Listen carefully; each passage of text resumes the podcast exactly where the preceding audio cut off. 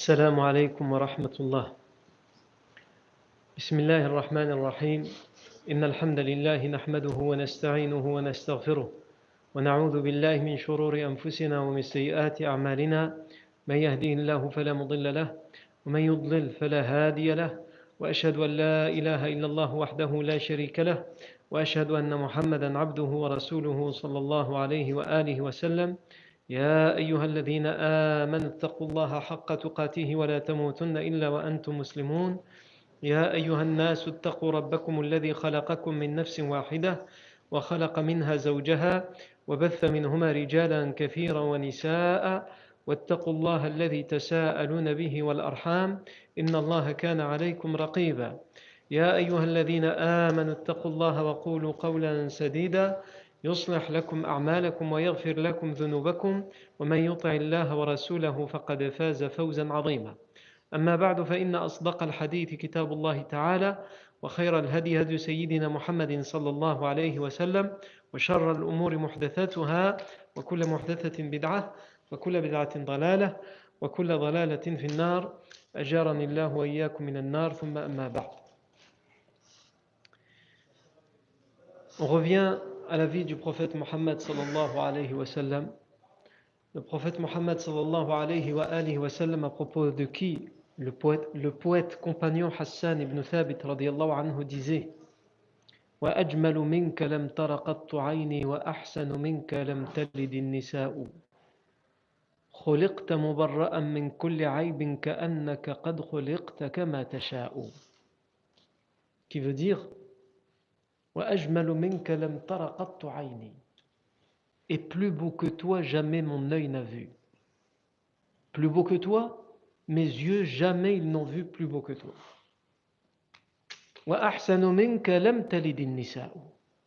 Et mieux que toi, aucune femme n'a pu enfanter. Tu es le meilleur qu'une femme ait pu enfanter, et tu es le plus beau que mes yeux ou que les yeux de manière générale ont pu voir.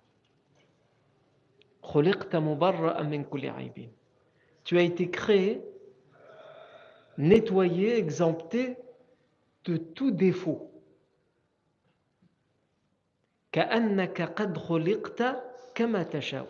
Comme si tu, as été créé comme toi tu le désirais, comme toi tu le voulais. Si chacun pouvait choisir, sous-entendu c'est ce qu'il dit, comment il doit être, comment il doit être créé physiquement, moralement, etc., il aurait choisi exactement comme, le professeur Hassan a été créé. Non. On s'est arrêté la semaine dernière sur euh, le, le sort réservé aux prisonniers. On a rappelé la semaine dernière que le professeur sallam et les compagnons ont fait, selon les historiens, 70 prisonniers idolâtres. Et que selon toute vraisemblance, selon la plupart des versions historiques, même si il y a discussion sur l'authenticité ou non de ces récits, euh, selon toute vraisemblance, et selon la plupart des historiens, deux prisonniers qui étaient considérés comme des grands criminels, on avait déjà expliqué pourquoi, Uqba ibn Abi Mu'ayt et An-Nadr ibn al-Harith ont été euh, condamnés et exécutés dans la vallée de Safra. Quant aux autres prisonniers, le professeur sallam euh, a demandé, il a pris la température auprès de ses compagnons pour prendre une décision parce qu'à ce moment-là, il n'y avait aucune révélation. Les révélations des versets qui expliquent ce qu'il faut faire des prisonniers vont arriver par la suite. Mais là, tout de suite, il n'y avait aucune révélation qui indiquait ce qu'il fallait faire des prisonniers à la bataille de Badr. Du coup, alors ici, il y a une question qu'on peut se poser. Pourquoi il y a un événement, il y a des questions qui se posent, le verset peut être révélé tout de suite. Pourquoi Allah Azzawajal, pour l'histoire du butin, on a dit qu'Allah Azzawajal a attendu qu'ils arrivent à Safra pour leur donner la solution. Au début, il leur a donné la révélation comme quoi personne ne devait toucher au butin. Et ensuite, il, les a laissés penser parce que la, la, révélation, elle était vague, elle était générale, il, les, a laissés penser par leur analyse et leur déduction que le butin n'était pas pour eux. Et il a attendu plusieurs jours de marche quand ils sont arrivés à Safra pour dire euh, finalement, le butin, voilà comment il faut le partager. Un cinquième pour Allah et son messager, pour les pauvres, etc. Et les quatre autres parts à partager en part égale entre tous les, participants à la bataille de Badr. Pourquoi donc la révélation vient après? Comme pour les prisonniers, le professeur Sim pose la question à ses compagnons, il va prendre une décision et on va voir aujourd'hui que la révélation va arriver après. Pour éprouver le professeur sallam et les compagnons. Pour les éprouver dans le sens où c'est à vous de réfléchir. Et par rapport aux révélations que vous avez déjà eues avant, aux pistes que la religion vous a données, aux enseignements que la religion vous a donnés, c'est à vous de réfléchir et de comprendre quelle est la bonne réponse à trouver. Et ensuite, soit la révélation vient approuver la décision qui a été prise, soit elle vient, comme on va le voir pour les prisonniers, corriger la décision qui a été prise. Donc, le professeur Hassan prend la température. On a dit que dans tous les compagnons, il y a plusieurs positions. Il y a la position, par exemple, de Sa'd ibn Mu'ad. Lui se range du côté du camp, si on peut appeler ça un camp, le camp de Omar, ou plutôt la vie de Omar. Ceux qui considèrent qu'il n'y a pas de quartier à faire, pas de prisonniers. C'est une bataille, ils, veulent notre mort, et s'ils nous avaient attrapés, ils ne nous auraient jamais laissé la vie. Ils nous auraient jamais, eux, ils n'auraient jamais fait de prisonniers. Donc, puisque eux, ils n'auraient jamais fait de prisonniers, il n'y a pas de raison que nous en fasse. Ça, c'est la vie, par exemple, de Sa'd ibn Mu'ad, anhu, qui, alors même que sur le champ de bataille, les gens commençaient à faire du butin, des prisonniers, il regardait ça et il n'était pas content. Le professeur Sam l'a lu sur son visage. Il lui a dit J'ai l'impression que, en, regardant ton visage, tu montres comme un dégoût, comme une révulsion face à ce que les compagnons sont en train de faire lorsqu'ils ramassent le butin et qu'ils font des prisonniers. Il a dit Ajal. Il a dit Oui. Il aurait fallu aujourd'hui ne laisser aucun survivant pour donner une leçon. Il faut bien rappeler, comme je le dis à chaque fois, que les musulmans, à ce moment-là, ils sortent de 13 ans de persécution quotidienne. 13 ans de persécution quotidienne. Et que Saad ibn Mu'adh, même s'il n'a pas vécu les 13 années de la persécution puisqu'il est médinois, c'est lui qui a subi le premier la décision d'Abu Jahl d'interdire l'accès aux lieux saints aux musulmans qui ne sont pas forcément d'origine originaires de la Mecque, puisque les, idolâtres de la Mecque interdisaient l'accès aux lieux saints aux musulmans qui étaient partis se réfugier à Médine, ils leur interdisaient l'accès aux lieux saints quand ils étaient originaires de la Mecque. Et là, Abu va partir crescendo, il va utiliser Saad ibn Mu'ad qui est venu faire des affaires et en même temps il fait un pèlerinage à la Mecque, il va, il va vouloir lui interdire, il va le menacer, il va l'agresser verbalement et il va le menacer physiquement en lui disant que s'il n'était pas sous la protection d'Umayya ibn Khalaf, il serait mort. Et il lui fait comprendre qu'à partir de ce moment-là, il n'a plus le droit, là c'est exceptionnel, il le laisse passer parce qu'il est sous la protection d'Umayya ibn Khalaf, mais que la prochaine fois qu'il ose venir à la Mecque, alors qu'il donne refuge au prophète Mohammed et aux musulmans, la prochaine fois, il sera tué. Et aucune protection ne pourra le protéger. Donc Saad ibn Mu'adh, il se rappelle de ça. Et vous avez d'autres positions? Si on continue sur ces positions qui ressemblent à celles de Saad ibn Mu'adh, on a cité la semaine dernière la position de Saouda bint Zam'a,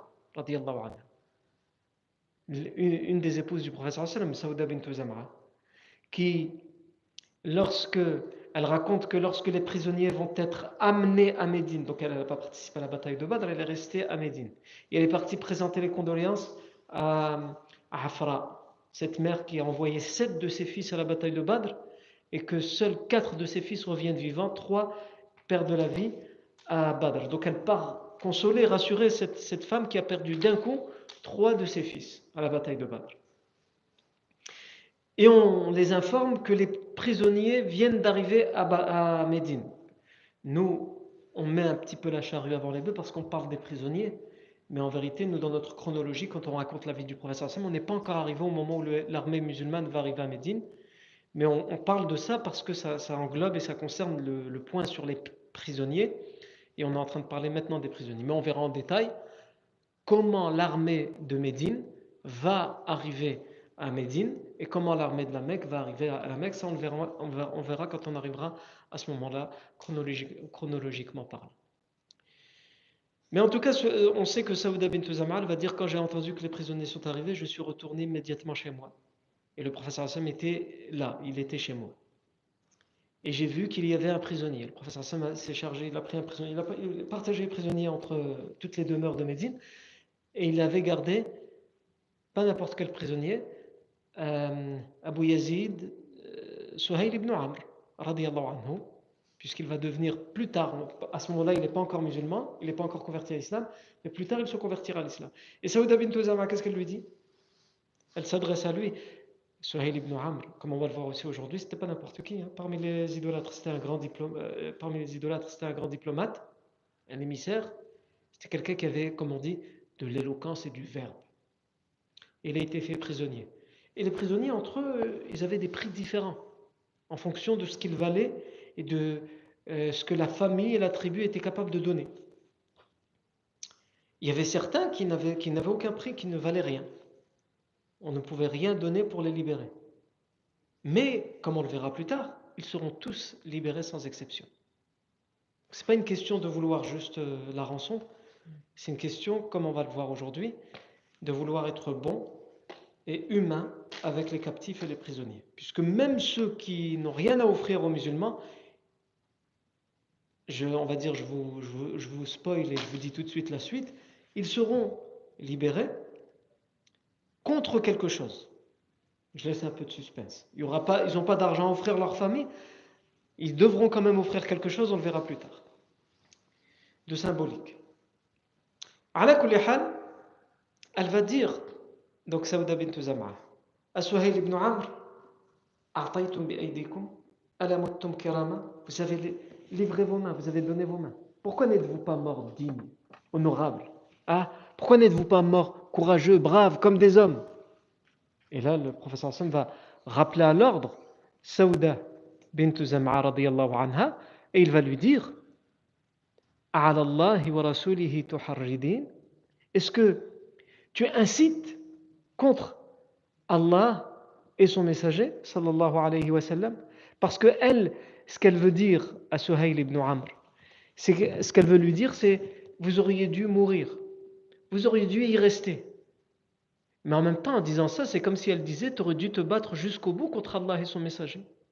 Donc le professeur Hassan lui dit est-ce que tu oses inciter contre Allah et son messager?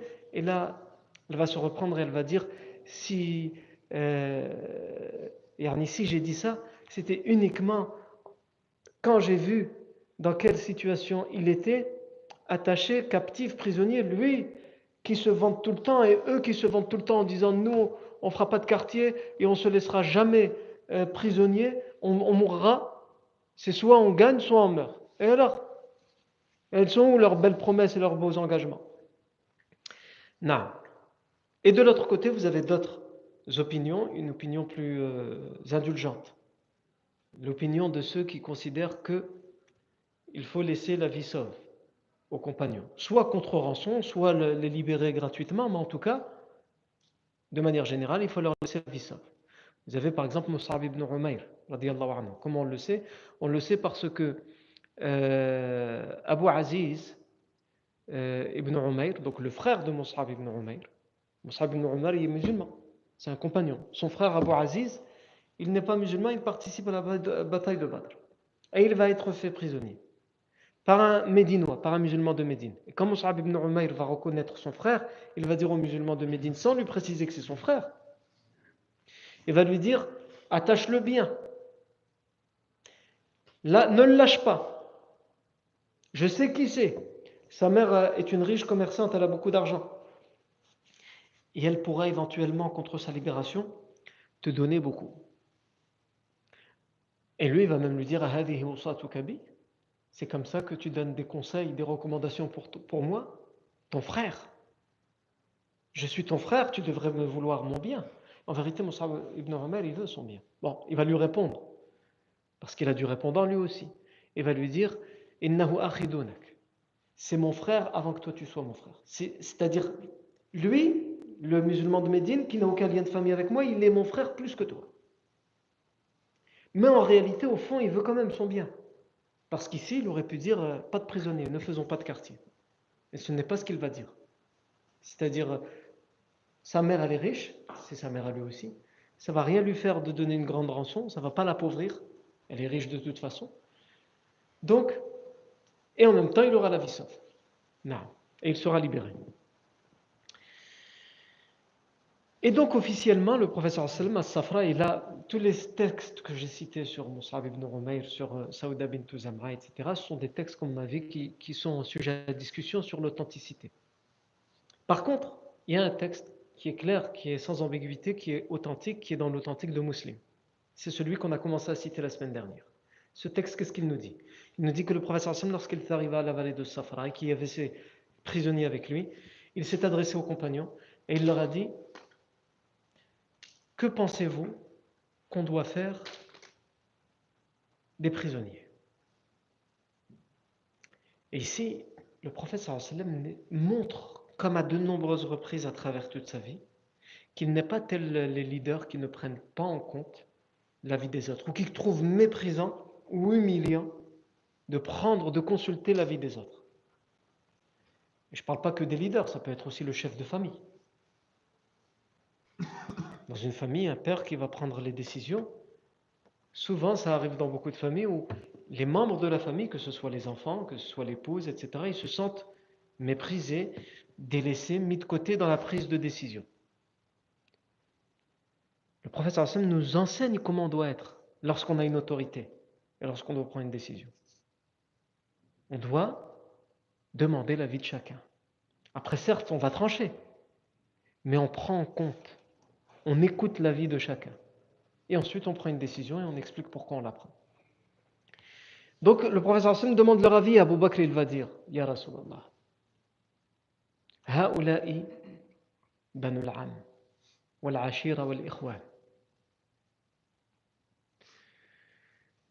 فإني أرى أن نأخذ منهم الفدية فليكن ما أخذناه منهم قوة لنا على الكفار وعسى الله أن يهديهم للإسلام فيكونوا لنا عضدا Il va dire au messager d'Allah, c'est Abu Bakr. Et lui, il fait partie des indulgents pour les prisonniers. Il va dire à Abu Bakr Siddiq radiallahu anhu, Ya Rasulallah, au messager d'Allah. Quand on regarde parmi ces prisonniers, c'est qui Même si c'est nos, nos, pires ennemis, même s'ils ont voulu nous tuer, c'est qui ces gens-là au final Au final, quel que soit le mal qu'ils espèrent pour nous, ce sont soit des frères, certains ils ont leurs frères de sang parmi ces prisonniers, soit des cousins,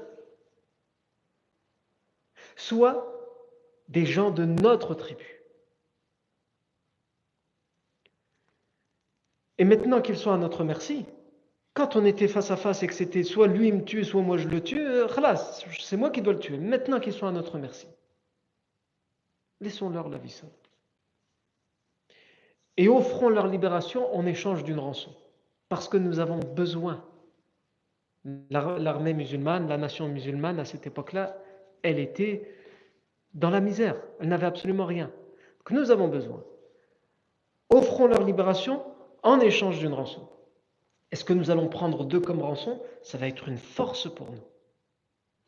Et peut-être que grâce à cette indulgence, Allah les guidera à l'islam et qu'en plus d'avoir reçu une rançon qui va nous aider, leur conversion à l'islam va venir euh, augmenter la nation de l'islam et ils vont être d'une aide pour nous.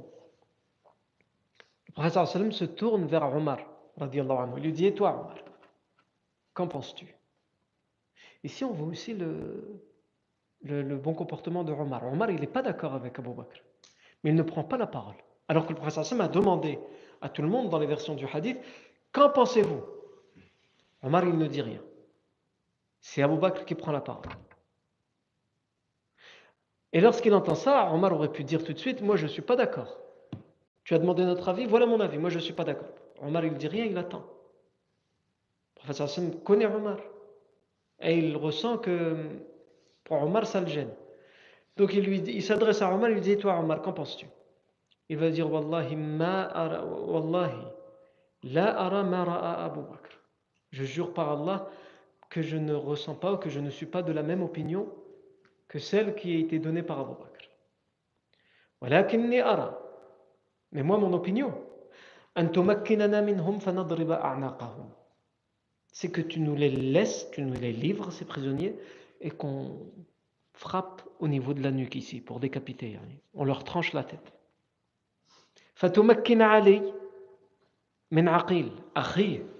Il précise, c'est pas juste les tuer pour les tuer. Il dit, mais chacun ne va pas tuer n'importe qui. Livre Aqil à Ali. Aqil, c'est qui pour Ali? C'est son frère. Même s'ils sont ennemis à ce moment-là, parce qu'il y en a un qui est musulman, l'autre qui ne l'est pas, ils se sont fait la guerre. Mais c'est son frère. Il dit donne Ali, donne à Ali Aqil pour qu'il le tue. Quand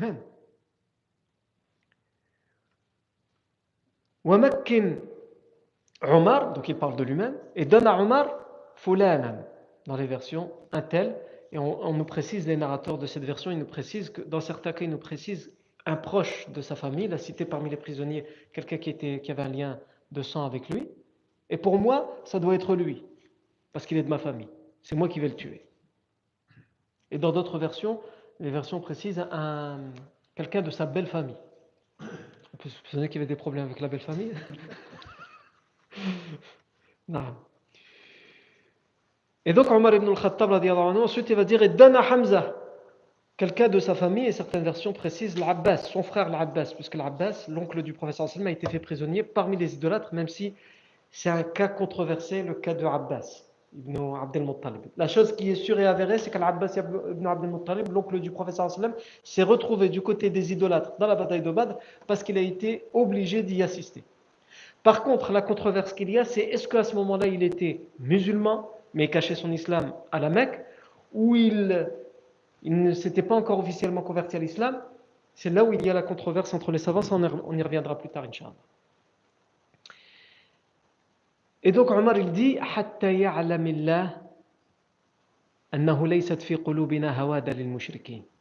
afin qu'Allah sache qu'il n'y a pas dans notre cœur une indulgence pour ces idolâtres. Sous-entendu, c'est pas n'importe quels idolâtres. Il dit wa il y a parmi eux les pires d'entre eux. Ceux qui nous ont fait la guerre, ceux qui nous ont torturés, ceux qui, ont, qui en ont tué parmi nous plusieurs. Comment après cela on va leur laisser la vie sauve? Il faut qu'on fasse passer un message. C'est ce que Omar, anhu, il dit. il dit, puisque c'est lui qui rapporte le hadith, Omar anhu, il dit Fahawiya Rasulullah Abu, Abu Bakr. Et le prophète sallam m'a penché pour la vie d'Abu Bakr. Moi j'ai donné mon avis, le professeur Hassim a considéré que la vie d'Abou Bakr, c'est-à-dire leur laisser la vie sauve, en échange, on verra plus tard, d'une rançon, c'est la vie que le professeur Hassim a pris. Sauf que le hadith ne se termine pas là. Omar il va dire Et lorsque le lendemain est arrivé, je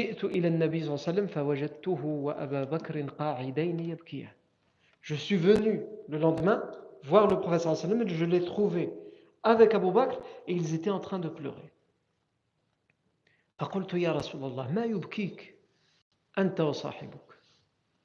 Ô messager d'Allah, qu'est-ce qui te fait pleurer toi et ton compagnon, toi et Abu Bakr? Informe-moi de ce qui vous fait pleurer.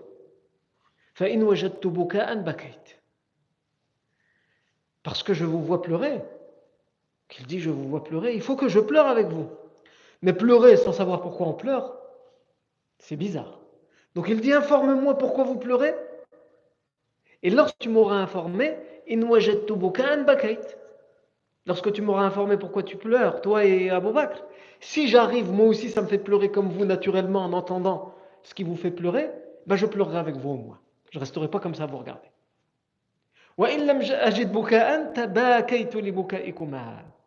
Et si je, même en entendant ce que tu vas me dire, je n'arrive pas à pleurer, moi ça ne me fait pas pleurer, bah, je me forcerai, je ferai un effort. En me disant, regarde, eux ils pleurent pour ça, il faut que moi aussi je pleure pour ça. Il fera un effort. Agib. C'est-à-dire, ça l'a mis dans la gêne de voir le professeur sallam et le Abu Bakr pleurer. Et à ce moment-là, il ne sait pas que c'est un rapport avec euh, le sort des prisonniers. Nous, on le sait, en tout cas moi je le sais, je ne sais pas si vous, le savez, vous allez le savoir dans quelques instants. Et donc, Omar, à ce moment, il ne sait pas que c'est un rapport avec le sort des prisonniers. Mais même comme ça, il faut absolument qu'il pleure.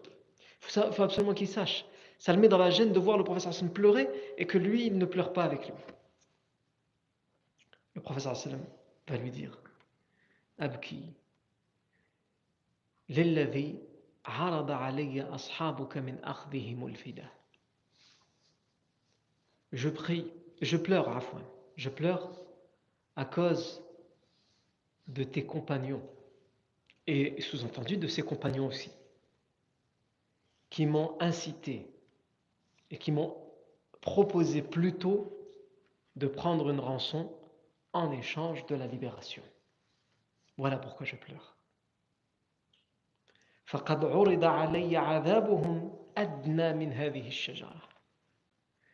Je pleure, Omar, parce que il m'a été proposé, sous-entendu Allah m'a proposé, il m'a été proposé qu'il soit châtié. Qui?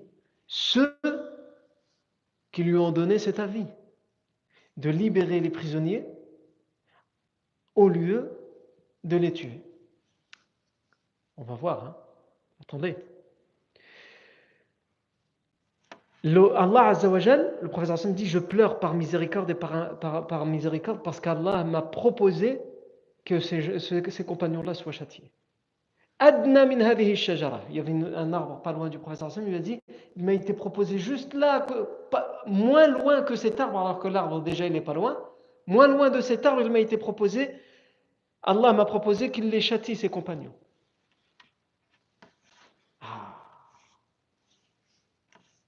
Et ensuite, le professeur sallam va réciter des versets qui viennent d'être révélés dans Surat al-Anfal, dans la Surat le butin, du verset 67 au verset 71. ما كان لنبي أن يكون له أسرى حتى يثخن في الأرض تريدون عرض الدنيا والله يريد الآخرة والله عزيز حكيم لولا كتاب من الله مسكم لولا كتاب من لولا كتاب من الله سبق لمسكم لمسكم فيما أخذتم عذاب عظيم. فكلوا مما غنمتم حلالا طيبا واتقوا الله إن الله غفور رحيم. ما كان لنبي il n'était pas convenu pour un prophète أن يكون له أسرى d'avoir des prisonniers. حتى tant qu'il n'a pas eu le triomphe sur la terre.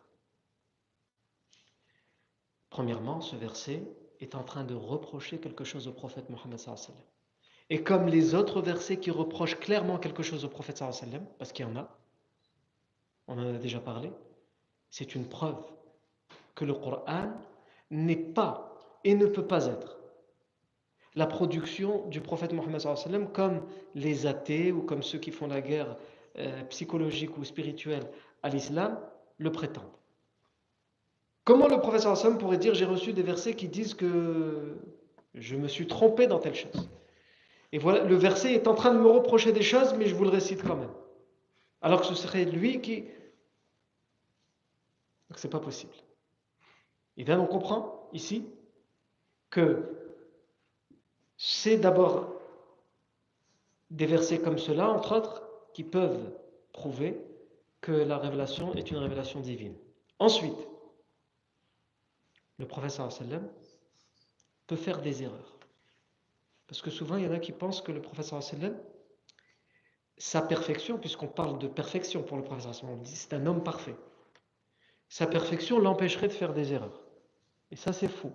Ce qu'on appelle en arabe l'asma, c'est-à-dire le fait qu'il soit exempté, c'est des, grands péchés ou des péchés du commun des mortels mais il peut commettre des erreurs de jugement, d'analyse, parce qu'il reste un être humain. La seule chose, c'est que lorsqu'il commet des erreurs, comme celle-ci, la révélation est là pour le corriger, contrairement à nous. Non. Et aussi, l'exemplarité du prophète sallam, elle est dans la transmission, comme on le voit avec ce verset, elle est dans la transmission de la révélation. Il est impossible de penser, dans la aqidah, dans la croyance du musulman, que le prophète sallam puisse se tromper dans la transmission de ce qui lui a été révélé. Non. Puisque certaines branches, certaines sectes ont été jusque-là. Certaines branches chiites, ils vont jusqu'à dire que c'est même Jibril qui se serait trompé dans la révélation. Qu'en fait, il devait révéler le Coran plutôt à Ali, mais il s'est trompé, il l'a révélé au prophète Mohammed sallam. C'est pas tous les chiites, évidemment, qui disent ça. La grande majorité des chiites ne disent pas ça, mais il y a une, branche chiite qui, qui, dit ça. Ils sont partis dans cet égarement. Allah dit dans ce verset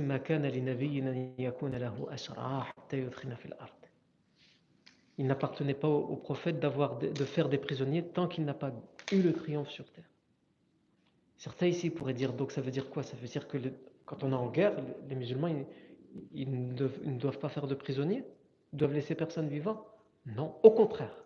Les versets, celui-là et ceux qui suivent, ils disent le contraire de ça. Ça veut dire ben non, puisque Bien, le verset dit fil ard. Il parle du contexte de Badr. Le contexte de Badr, pendant 13 ans, il y a eu de la persécution. Jamais les musulmans n'ont eu le triomphe de quelque, de quelque échelle que ce soit, ce triomphe contre leurs ennemis, les idolâtres. Et que avant de montrer l'indulgence, il fallait d'abord montrer la fermeté. Donc, pour ce contexte-là, pour cette situation-là, il n'aurait pas fallu faire de quartier. C'est ce que le verset veut dire. Pourquoi?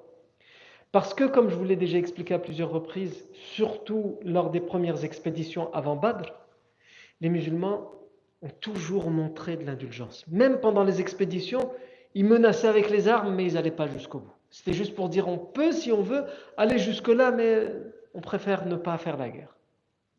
Et donc, une fois de plus, en laissant des prisonniers vivants, on envoie toujours le même message aux idolâtres, c'est que les idolâtres, la seule chose qu'ils comprennent, c'est ça, c'est que, bon, ils ont fait des prisonniers, mais ils, ne les ont pas tués. Pourquoi? Parce qu'ils n'osent pas. Ils ont peur de nous. Et ils ont peur des conséquences. Donc on doit continuer à les menacer parce que c'est ça, il n'y a que ça qui fonctionne avec eux. Donc Allah dit aux, musulmans, il dit aux prophètes, il aurait d'abord fallu montrer la fermeté, pour qu'ils comprennent bien que ce n'est pas leur, réponse et euh, les éventuelles conséquences de leurs décisions qui font peur pour prendre cette fermeté. Il aurait fallu montrer au moins une fois qu'on est capable d'être ferme. Et ensuite, si tu veux faire des prisonniers, fais des prisonniers. On peut comprendre le verset comme ça. On peut aussi le comprendre, comme on le verra avec un autre verset dans Surat Muhammad, qu'en réalité, euh, Allah Azzawajal, ici, il dit, quand, il, quand il dit il n'appartenait pas, il n'est pas convenu au prophète de faire des prisonniers vivants. Il ne parle pas au moment de Safra, il ne parle pas pour Safra, dans la vallée de Safra, mais il parle au moment de la bataille de Badr. Puisque rappelez-vous, je vous ai dit que la bataille était presque terminée, mais elle n'était pas encore totalement terminée. L'armée des musulmans s'est divisée en trois parties. Une partie qui est partie protéger le prophète sallam de peur à ce que quelqu'un l'attaque personnellement. Une partie qui s'est mise à ramasser le butin et à faire des prisonniers. Toi viens ici, toi viens ici, prends le butin, etc. Et une autre partie qui est partie pour chasser les fuyards idolâtres à travers le désert. Et donc, il y a une éventualité, c'est que ce verset parle à ce moment-là. Vous n'avez pas encore gagné. La bataille, n'est pas finie. Il y en a qui fuient, il y en a qui veulent essayer d'aller tuer le prophète sallam. Et ici, il y en a certains parmi les compagnons qui n'ont pensé qu'à une chose, c'est le butin, faire de l'argent, et faire des prisonniers qui pourront leur rapporter une rançon à un tel point qu'on avait dit qu'il y avait une divergence entre les trois groupes de compagnons. Certains compagnons ne voulaient pas partager le butin qu'ils avaient ramassé. Et ce qui vient appuyer cette idée, c'est que justement dans le verset qui a été révélé, qu'est-ce qu'Allah dit juste après quand il dit au prophète qu'il n'aurait pas dû avoir de prisonniers?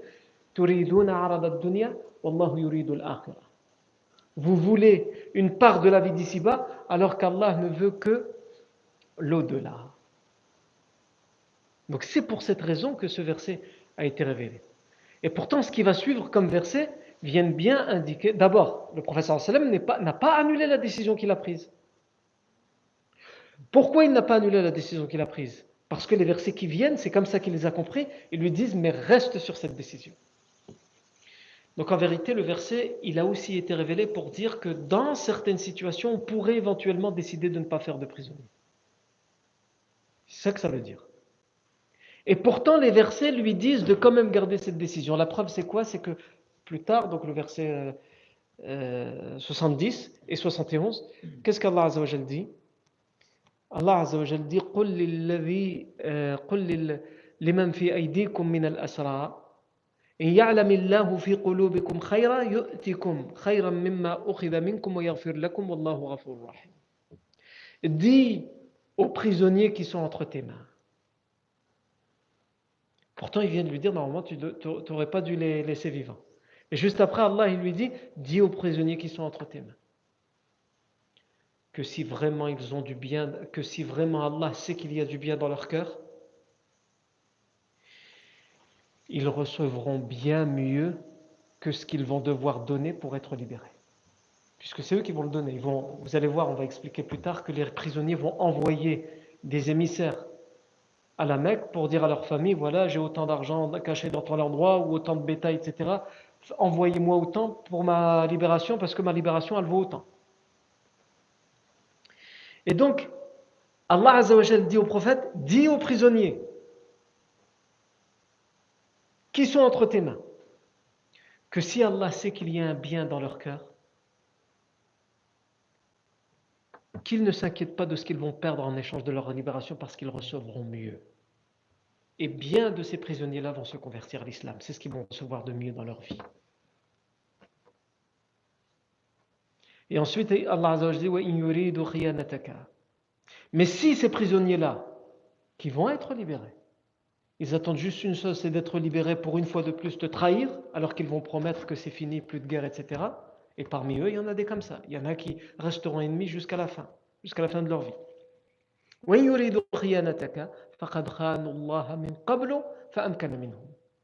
S'ils veulent te trahir une fois de plus, ils l'ont déjà fait auparavant. Et Allah t'a donné la victoire contre eux.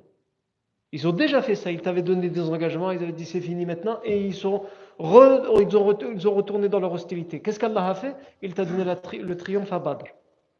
Et il t'a pu, il t'a donné la possibilité de, euh, de régler leur compte à Badr, alors qu'ils se pensaient euh, puissants et qu'ils se pensaient protégés de ce que le professeur pouvait éventuellement leur faire.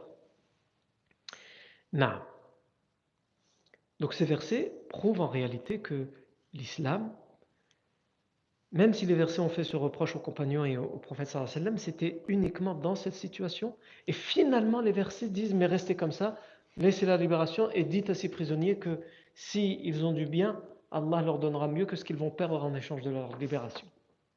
Ça veut dire que le Coran, il valide tout de même la décision. Et donc ces versets sont, surtout révélés pour d'autres situations qui ressembleraient à celle-ci, on ne peut pas reprocher au, celui qui prendrait la décision de ne pas faire de prisonnier, de ne pas en faire. Non. Euh, Est-ce qu'il vient appuyer cette idée que l'islam, quelqu'un dirait non, euh, normalement l'islam c'est pas de quartier pour les prisonniers. Ce qui vient appuyer, ce qui vient appuyer l'idée que par principe, les prisonniers, on doit bien les soigner en islam, c'est d'abord le verset 9 de Surat Al-Insan, euh, Surat Lam, dans laquelle Allah Azza wa dit ويطعمون الطعام على حبه مسكينا ويتيما وأسيرا Et ils nourrissent, ils donnent la nourriture, malgré leur amour pour ce qu'ils possèdent pour leur argent, pour leur richesse, pour leur nourriture qu'ils vont l'offrir, ils préfèrent le garder pour eux. Et pourtant, ils, la donnent quand même. Pour qui? Pour, le miskin, pour le, le, pauvre, pour l'orphelin, l'yatim, pour l'assir, pour le captif, pour le prisonnier. C'est-à-dire l'islam te dit, malgré le fait que tu aimes ta richesse, donne-la. Partage avec le pauvre, l'orphelin et le prisonnier qui est entre tes mains. Non. Et aussi, on a cité la semaine dernière, lorsque euh, Abu Aziz ibn Umayr, le frère de Mus'ab ibn Umayr, lorsqu'il était prisonnier, lui-même il a donné ce témoignage et il a dit il y avait du pain et des dattes. Nous, entre le pain et les dattes, qu'est-ce qu'on préfère? On préfère, le, on préfère quoi? On préfère euh, les dattes. Il y en a les dates, c'est quelque, c'est pas quelque chose qu'on mange tous les jours, et euh, c'est pas quelque chose qu'on trouve dans n'importe quel euh, arbre ici, ça vient de loin. Et, alors que le pain, bah, tous les jours du pain. Donc entre le pain et les dates, on choisit les dates. Par contre, c'est l'inverse à l'époque et là-bas. Entre les pains et les dates, ils préfèrent le pain. Il y en a les dates, ils en ont partout, plein de palmiers partout, donc ils mangent des dates à tout va. Le matin, le midi, le soir, dans tous les repas, il y a des dates. Il y a même des recettes de cuisine où on met des dates dans la recette. Nous, on le mange juste comme un fruit comme ça en, plus et c'est tout. Et donc, entre les dates et le pain, ils préfèrent le pain parce que le pain est plus rare chez eux à l'époque.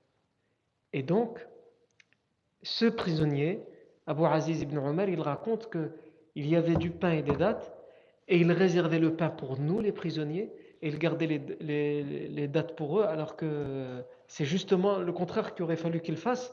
Pour, pour les prisonniers, on donne ce qui est moins bien, c'est-à-dire les dates, et on garde le pain, ce qui est plus rare et ce qui est mieux et ce qui vaut plus cher à l'époque. Il nous donnait à nous le pain. C'est ce qu'il dit. Et il dit, j'étais tellement gêné, je me disais, ça se, se fait pas, on me donnait le pain et je le distribuais à ceux qui nous gardaient captifs. Tiens, tiens un bout de pain. Et il dit, et ces gens-là à qui je donnais le, pain, ils me le renvoyaient. Il me dit, non, non, on ne prend pas le pain, le pain c'est pour vous les prisonniers, nous on se, on se contentera des dates ce témoignage vient appuyer l'idée que l'islam, parce qu'il va préciser, Abu Aziz ibn Umayr, parce que le prophète leur a recommandé ceci. Il faisait cela parce que c'est le prophète sallam qui leur a recommandé. Non. Et ce qui vient aussi euh, appuyer cette idée, même si le hadith est considéré comme mursal et voire mu'dal selon Ibn Kathir, c'est que euh, Omar ibn al-Khattab, lorsqu'il va voir justement Suhail ibn Amr, je vous ai dit, Suhail ibn Amr, c'était un grand émissaire et tout, il était prisonnier. Omar ibn al-Khattab, quand il va le voir, il va le reconnaître, il va dire Suhail ibn Amr. Hmm. Prisonnier. Lui qui fait les beaux discours, hein, et dans ses beaux discours, il fait des rimes contre l'islam, contre les musulmans, il incite, avec son éloquence, il utilise son éloquence contre le prophète, contre les musulmans. Omar, comme il sait que c'est tout, la décision a été prise, on ne peut pas tuer les prisonniers, à défaut de le tuer, il aimerait bien pouvoir euh, lui laisser euh, un souvenir, une marque. Donc il va dire Ya Rasulallah, da'ni anzi' fintayhi, hatta yalda'a lisanu, wa la yakuna khatiban abadan ala l'islam wal muslimin. Ô messager d'Allah, permets-moi de lui arracher les dents de devant, de les denter. Comme ça, il n'osera plus parler contre l'islam et contre les musulmans. Ah, il te manque les dents c'est mieux de fermer la bouche et de taire. C'est ce qu'il veut dire euh, à Omar. Donc laisse-moi. Je... Et le professeur il va lui répondre, si le hadith est authentique, puisqu'on a dit, euh, beaucoup le considèrent comme faible, professeur va, va, va, lui dire La bi ahadin min nas Allahu bi wa in kuntu nabiyyan. Je ne mutile pas, je ne dévisage je ne déforme pas les gens afin qu'Allah à son tour ne, vienne pas me faire la même chose à moi. Ça ne se fait pas, ne mutile pas les gens comme ça gratuitement. Sinon Allah me le ferait.